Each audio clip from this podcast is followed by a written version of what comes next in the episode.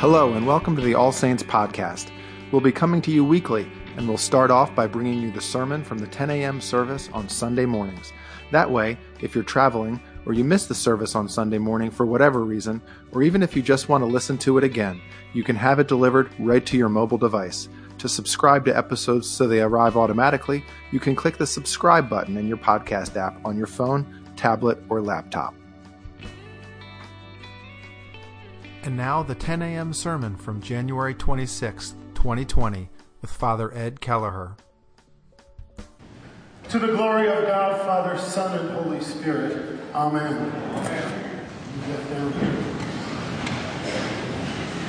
We have four readings today. Each of them in your own mind may be separate. Maybe you see the overlap. But these four readings combine and swirl into a magnificent, powerful, and explosive harmony that brings the truth of God and the light of Jesus Christ as the Savior of the world into one nexus that we can't miss. And once we grab onto it and we follow Him and take Him into our hearts, we find our own lives exploding the same way God has brought His Son into the world to bring the kingdom and to deliver it to us.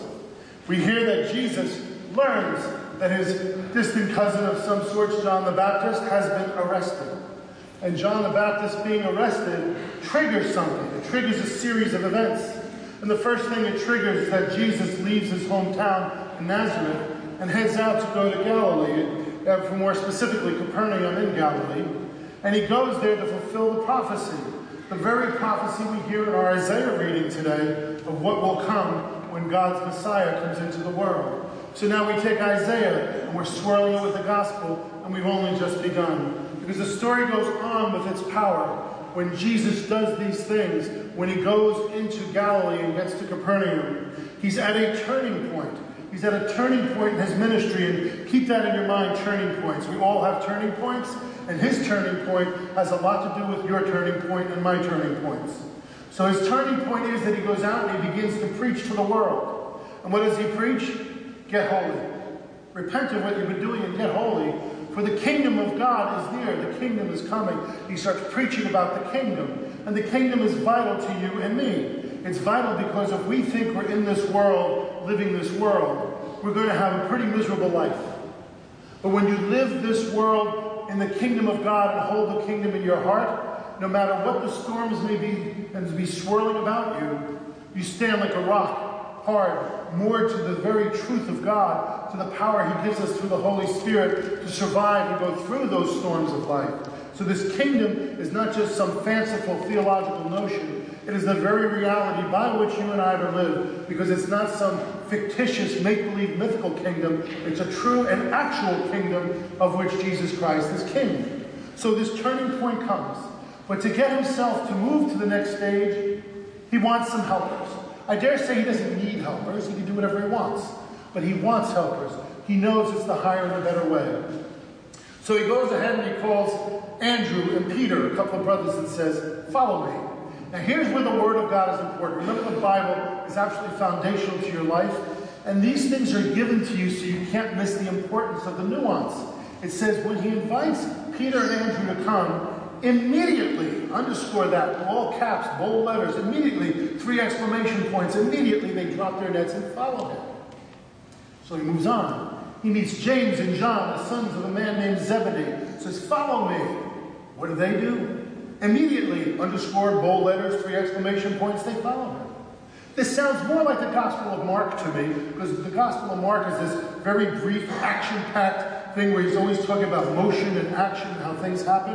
But even Matthew picks up on this because it was so significant. They were probably all amazed when they heard the story. When Peter and Andrew said, Well, he said come. So what'd you do? Pack up and follow him a week later? No, we left right there and then.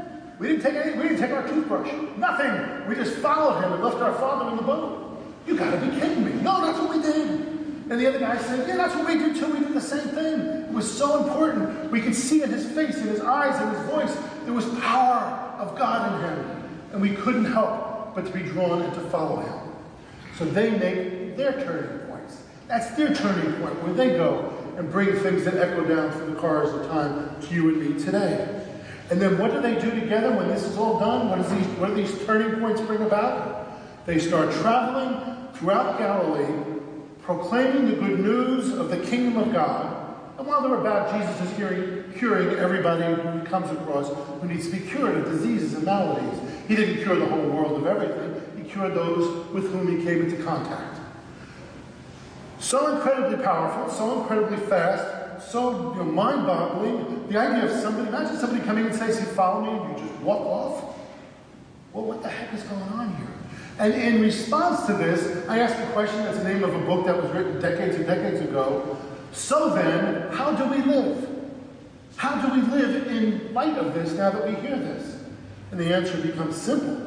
We are to immediately follow him in our lives too. And you say, but I am following him. Look, I'm sitting here. It's Sunday morning. I got up early, shampooed my hair, put on my best clothes. I brought a check to throw on the plate. I'm here. I am following him. Well, I got to tell you something. I'm a priest. There's another priest over there in that chair. There's bishops around here. Well, everybody has to work on following him. We're not doing it well enough, no matter how well we do it, because we're imperfect humans. And we'll never get there this side of, of Jesus coming back. But following him is the clue to this sermon on how your life may be made more fulfilled and powerful and real, and how he's still calling you as he called Peter and Andrew and James and John, and as he calls people throughout history. For me and for so many other people, figuring out that I had to follow him in an earlier part of my life was the absolute key to my fulfillment and my joy and my happiness. Now, you say, well, are you always happy? No. I'm not always happy. Are you always joyful? I hope so. Remember, joy and happiness are two different things. Happiness is a severe subset of joy. No matter what your circumstances and the storms of life might be, you're always joyful because you know that Jesus Christ has overcome death in the grave. And we're going to live forever. And we're forgiven. And nothing can defeat us. Happiness has more to do with the circumstances around you. I'm not happy if I break my leg and it hurts, right? I'm not happy. But I still have my joy. Nothing can defeat my joy, not even a broken leg. So the Holy Scriptures combine today, all four of those Scriptures, to tell us these truths. You wouldn't recognize what is true and not true if you didn't have all these Scriptures coming together and agreeing with one another. They are God's greatest gift to us after Jesus himself, that we should have a means by which we can know what is true, what is good for us, what is not, what pleases God and what does not please God, what is of the kingdom of God and what is not. The Word of God today is giving each of us an opportunity. It's an opportunity that we've had before, we'll have again, but it's an opportunity for a turning point. It's saying that He's calling you. Now, we've all had intersections of life, we've all had crossroads. We'll have places where we have to make decisions, go left, go right, take this job, marry this person, whatever it is, we've all had intersections. But here is another one, this turning point of faith, where we are not deluded to think that the amount of faith within us is what it could be in its full potential, but to understand that by the power of the Holy Spirit, by the Spirit sanctifying us, this process of sanctification, we become more and more exact followers of Jesus, seeking Him, as even the psalm we we sang and chanted today speaks that we are seeking the Lord of God. Without the Word of God, without having this Bible to be our mooring, to be our way, to be our light on everything we see, we are left to ourselves. And when we are left to ourselves, we are lost to ourselves. I tried living without the Word of God when I was younger. I tried to live without prayer. I tried to live without everything. Didn't think I need these things.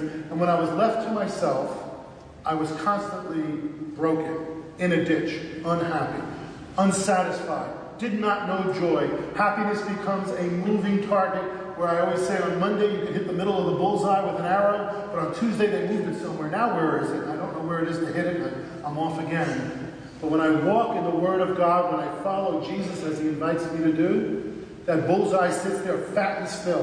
And I can just nail that thing down the middle every time. Because even when I'm broken, even when I sin, even when I'm not at my best, or somebody victimizes me, or whatever it is, I have my joy because I'm following him, and I know I win. I would rather lose in a battle and win a war than to win a war and lose in a battle. And when I follow him, I win the war. I win the war of my soul. I win the spiritual warfare of the world. I win the war against death and the grave. I win all those things. And what the crazy bit about it is, is it says in Luke chapter 12, it's my Father's good pleasure in heaven to give me those victories, to give me his very kingdom. Why does he want to give that to me? Why does he want to give it to you? We get these things for nothing, just for following. And it's something glorious and beautiful. In our Corinthians reading today, the Apostle Paul says, For the message about the cross is foolishness to those who are perishing, but to us who are being saved, it is the very power of God. The message about the cross, the words about the cross, the scriptures, the teachings about the cross are foolishness to the world. That's ridiculous. You really believe this guy died on the cross and rose on Easter morning? What a bunch of idiots you people are. Don't you know people don't come back from the dead? Ha. But for those of us who have faith, for those of us who follow, we know it's the power of God by claiming that resurrection, by saying it is mine and He's given it to me, by clinging to the old rugged cross and never letting go, even with white knuckle misery, I'll hold on to that thing. It's my ticket to heaven. I get to live forever because I follow Him. Jesus didn't ask me to follow Him because He just had work for me to do. He asked me to follow Him because He knows it's good for me. It's good for the kingdom. It's good for all of us. Salvation is multiplied and geometrically grown because we follow him. And there's his glory and our great blessing that come from that same act of just following, just so simple. This idea of looking at the Bible is so central to who we are. Bishop Desmond Tutu said this about the Bible. This is pretty cool. He said, when the missionaries came to Africa, we had the land and they had the Bible. Then they said, let us pray and they asked us to close our eyes. But when we opened our eyes, they had the land and we had the Bible. He said, I think we got the better deal. And he's right. While I will never condone some kind of imperialistic stealing of land from the native peoples, that's a horrible thing. I understand what the good bishop says there. He had the Bible, the greatest prize. Keep your land, keep your riches, keep everything. I've got the greatest gift that God could give me. For the Bible that calls us to follow Jesus so that we may stand on the rock of who he is and walk in his light is the very foundation of my life. It's my bedrock, my standard, my litmus test. I wrote down a bunch of words here. My guide, determinant, the final arbiter of how I should live my life. For the world will tell you that things are right that are wrong, and that things are wrong that are, that are right. And so you start swirling in your head. I've got the culture telling me this is right and wrong. I have the Bible telling me this is right and wrong. Which one do I follow? That's pretty easy. You can follow the world's way and you'll be walking in foolishness and make mistakes, or follow the Lord's way. Paul points out in 1 Corinthians again, there were quarrels among the people because they were trying to do things their way instead of God's way. The book of Judges say that people walk around this earth, everyone doing what seems right in their own heart, instead of seeking what God says is right and doing those things. We need to ask ourselves, am I living and reflecting upon things that are of the world, or am I living and reflecting upon the things that are truly of God? And then you get into this act where you're really trying hard. I do it. I'm trying to keep my focus on God. But the world keeps sending little grenades in on me and throws these little scud missiles over my fence and tries to dislodge me. I said, Lord, I'm trying, help me out. Help me, Holy Spirit. The Holy Spirit comes in and helps me and does those things. And sometimes it happens that some worldly thing will land in your heart or in your mind. You got to go back and go to the Word of God. And Let God treat you in a way that helps you and keeps you holy and safe and gives you that chance for joy. For your joy is robbed when you follow the ways of the, of the world. Someone once said, and I've said this to you before, you can't help it when a bird flies over your house. You Can't help that. But if you let that bird build a nest in your chimney, that's your problem. That's your fault. You did that. And the same thing with the things of the world, the teachings of the world, the ways of the world that combat with following Jesus, that go head to head with the notion that I'm not going to be uh, making my turning point because I'm going to stick with the way I was in the, in the world. I can't let them lodge in my chimney. Somebody wrote something that I took down a while ago, and I've been waiting for a chance to use it in a sermon. And here's my chance, finally I get to use it. It's a joke of sorts, but it really makes a good point for me. I'm, I'm trying to focus on what I'm doing. And the guy wrote down, he said, Last week, a bunch of crooks broke into my house. They didn't steal my TV, but they took my remote control. and now when I'm watching TV and I'm watching my shows, these rascals keep riding by my house and switching the channel on me.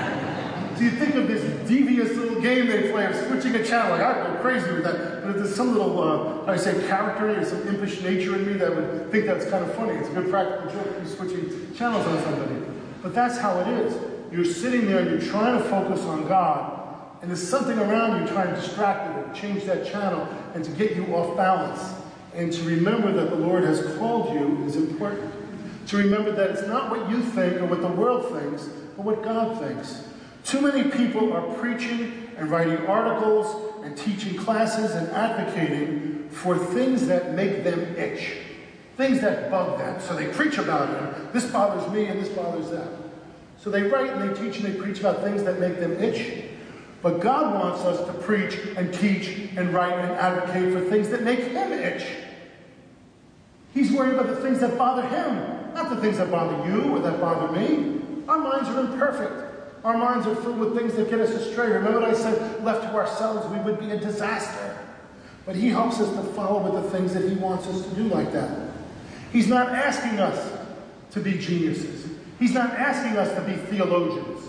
He's not asking you to be a Democrat. He's not asking you to be a Republican. Thank God for that. Neither of those two. He's not asking you to make plans on your own, even. He doesn't care about what plans you have. What he's saying and what is Jesus asking you to do?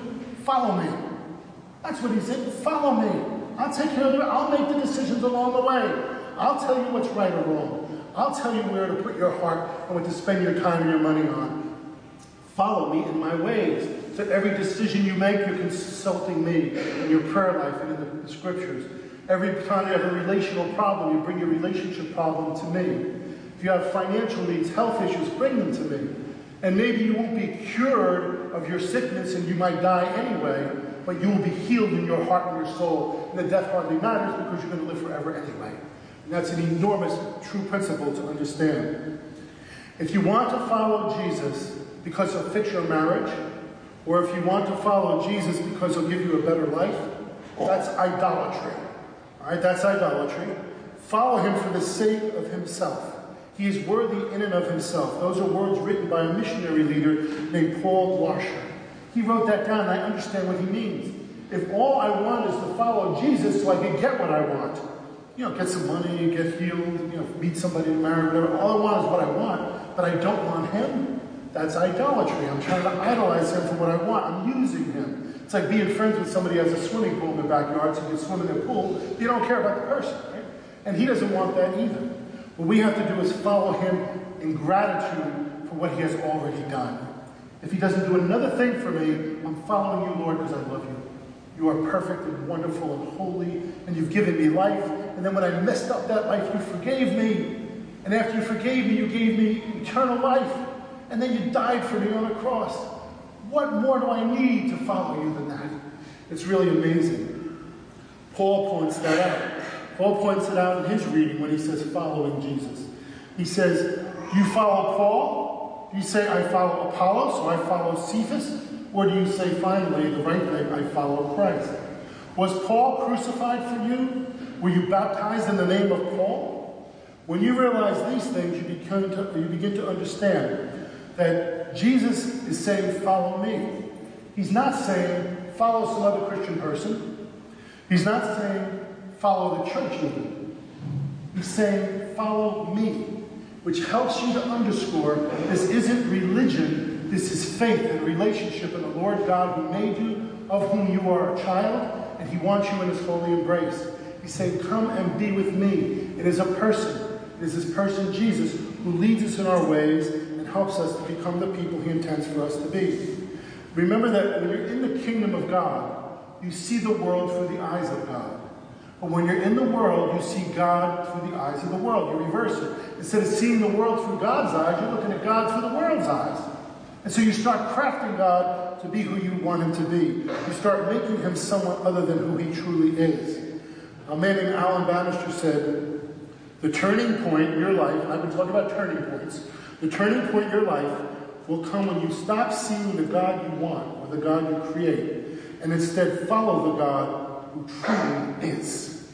That's the turning point in your life. When you stop this idolatrous notion and say, well, my God would allow this in society. My God would allow that. And I'm going to do this. And my God doesn't care if I do that or run this or run my business this way or spend my money that way.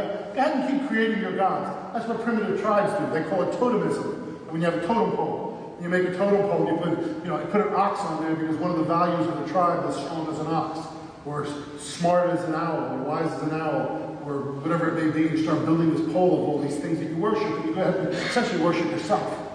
But he's saying, don't worship the God you create. Worship the God who truly is, who unfolds himself And where do you learn about that? In the scriptures of God. Back to the Bible again. There's no escaping it. The Holy Word of God is the essence of who we are, the essence of our lives.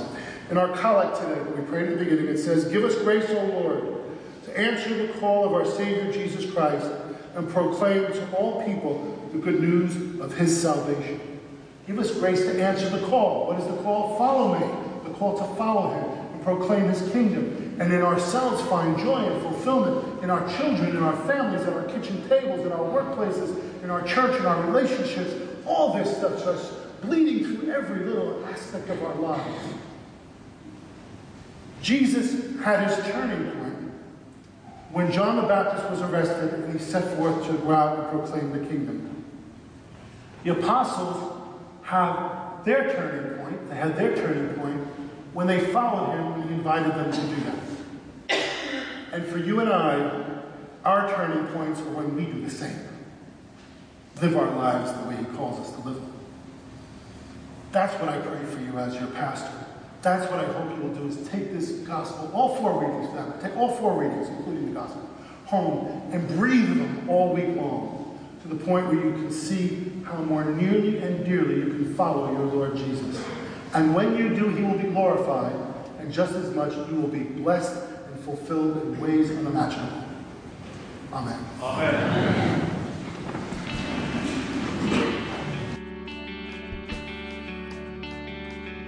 Thank you again for listening to the All Saints podcast.